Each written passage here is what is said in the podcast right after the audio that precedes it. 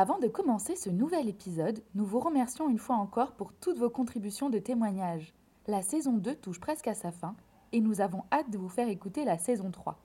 En attendant, le livre dérivé de toutes ces histoires de vie sera disponible en précommande dès ce mercredi 17 mars en utilisant le lien figurant dans notre bio Instagram et sur notre site internet.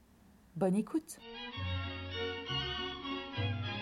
très fière de voter et j'espère que toutes les femmes auront rempli leur devoir. Ressemblez mes parents? Ah non, pas du tout. Aucune femme ne recourt de gaieté de cœur à l'avortement. Il suffit d'écouter les femmes. Moulinex, libère la femme, libère la femme, libère la femme.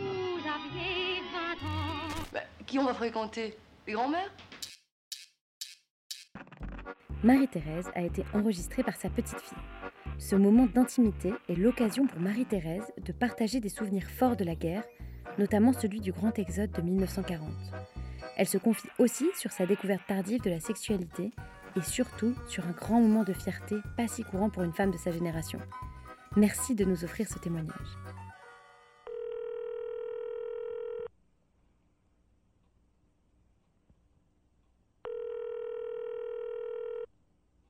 Bien, alors pour moi, les souvenirs de la guerre, c'est une, grande. C'est pas une, caravane, c'est une grande chaîne de personnes qui venaient d'Orléans et qui passaient dans le Berry en, en descendant vers le sud de la France. Et hum, ils étaient là, mais vraiment c'était impressionnant parce que ils avaient tous plus ou moins de bagages hétéroclites, mais ça ne fait rien.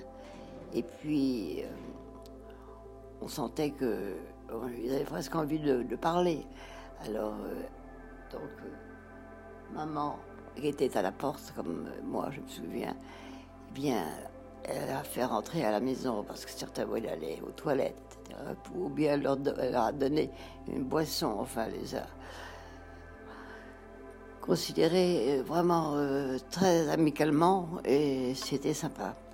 Du reste, euh, trois ans après, on, est allé euh, dans la région d'Orléans et euh, on en a retrouvé une, une dame une- qui était veuve et qui était avec ses enfants. On s'est retrouvés et on leur a parlé, échangé, ils se souvenaient de leur arrêt à Issoudun. C'était sympa. Ensuite, c'était les, les départs un peu précipités quand on entendait la, le, le- comment dirais-je, pas le tocsin, mais la, et l'alarme, oui, les, appels à descendre dans des endroits protégés. Et nous avions juste devant la maison, en traversant la rue, il y avait ce qu'on appelait les, les abris. Voilà. On allait, oui, jusqu'à ce, qu'on nous apprenne qu'on pouvait re- ressortir de, de ces Il y tranchées. avait du monde dans ces abris? Oui, oh, des gens du quartier. Enfin, donc on était au maximum une vingtaine. D'accord. Et vous faisiez quoi? Eh bien, on attendait que ça passe. On entendait les avions passer. Après, le, le signal d'alarme qui avait été donné était justifié par les avions et on pouvait craindre que c'était des, des avions de chasse, des avions de guerre. Donc, euh, on ne faisait pas de bruit. Pas trop. Je n'avais pas très conscience. J'avais que 6 ans, donc je n'avais pas énormément conscience. Mais il fallait euh, s'y rendre et on y allait très volontiers.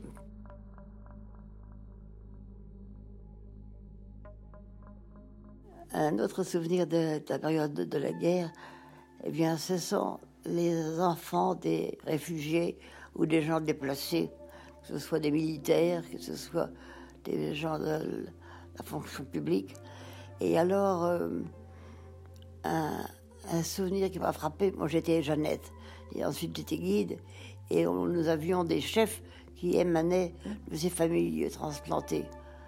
Et on a eu pendant la guerre une cheftaine qui avait beaucoup de, de poids, d'influence, et qui avait une certaine autorité que j'ai toujours beaucoup appréciée. Et elles ont, elles ont eu un rôle utile auprès de, de nous.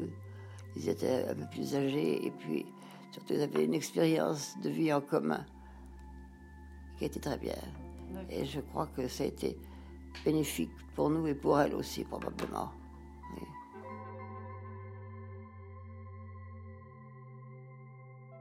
Alors, est-ce qu'on en parlait? Non. Enfin, pour moi, non. Et maman non plus. J'ai appris beaucoup de choses euh, en me mariant. Te mariant. Oui. Et, et- et entre Jean-Claude et toi, vous en parliez ou? Ah ben oui, on parlait euh, des projets qu'on avait, mais pas sur la sexualité. Non, il n'y avait pas d'initiation, comme euh, certainement il doit y en avoir maintenant.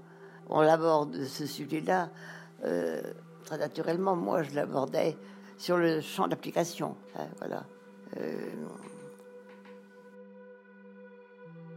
Et il y a des choses que j'ai apprises euh, à mon mariage.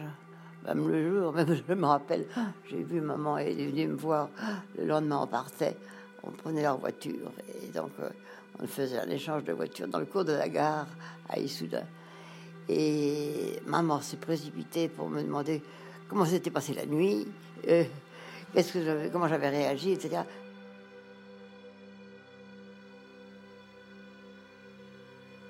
comment étaient tes débuts, les débuts de ta vie de mère?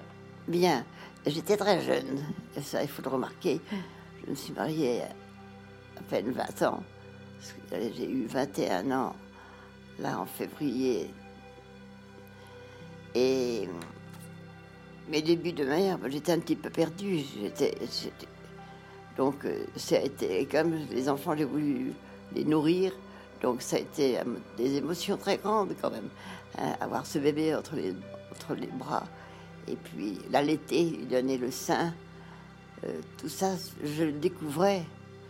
Et bien sûr, euh, j'étais aidée, j'avais quand même maman et puis mon mari et puis ensuite des aides qui m'ont guidée dans l'attitude que je devais avoir. Et ça a été un bonheur pour moi ensuite.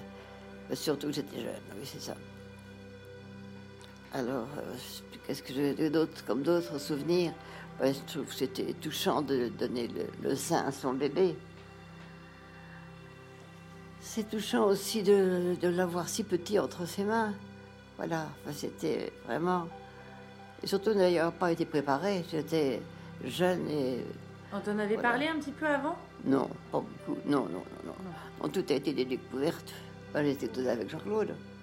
Mais il y avait ta Bah, maman disait, ah oui, c'est ça pour, pour les, les premiers soins, les premières toilettes, mais après, je l'ai fait toute seule. Et est-ce que tu avais des peurs Des craintes? Non, Tu étais confiante? Non, oui, absolument.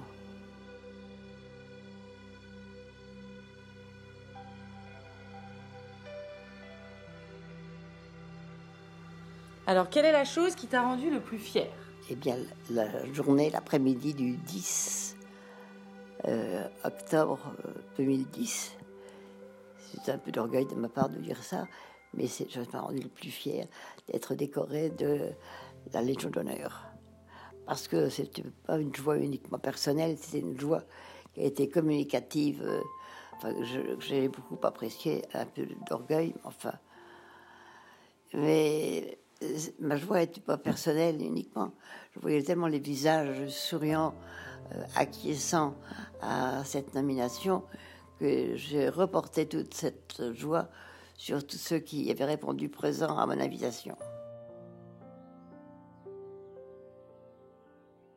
Pourquoi j'ai été décorée euh,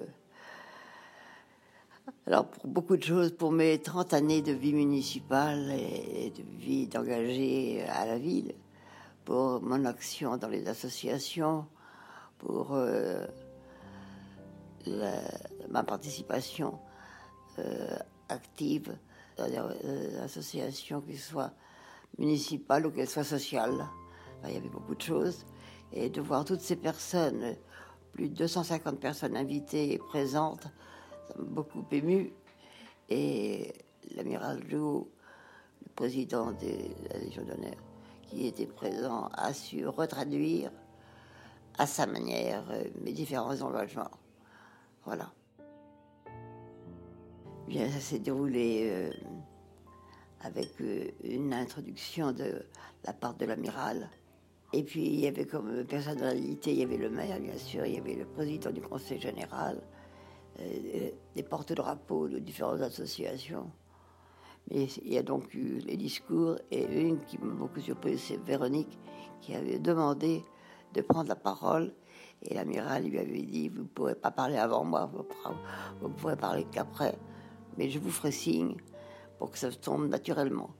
Et alors, euh, à un moment donné, il a stoppé et elle est venue et ça m'a beaucoup ému euh, de voir qu'elle reconnaissait cette distinction et qu'elle en était émue comme moi.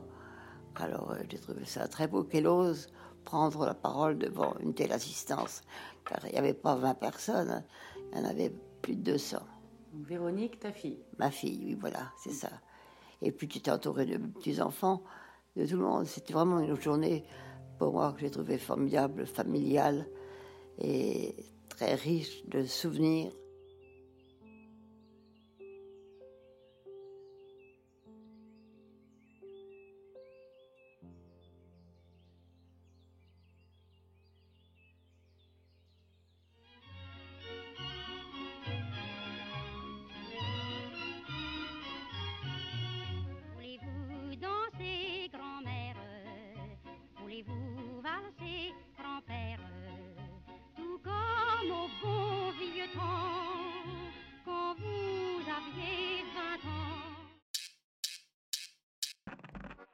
Vous venez d'écouter un nouvel épisode de la saison 2 de Mamie dans les orties. Merci d'avoir partagé avec nous l'histoire de Marie-Thérèse. Pour nous soutenir, vous pouvez parler du podcast autour de vous, mettre 5 étoiles sur Apple Podcast et nous suivre sur les réseaux sociaux à mamipodcast. À très vite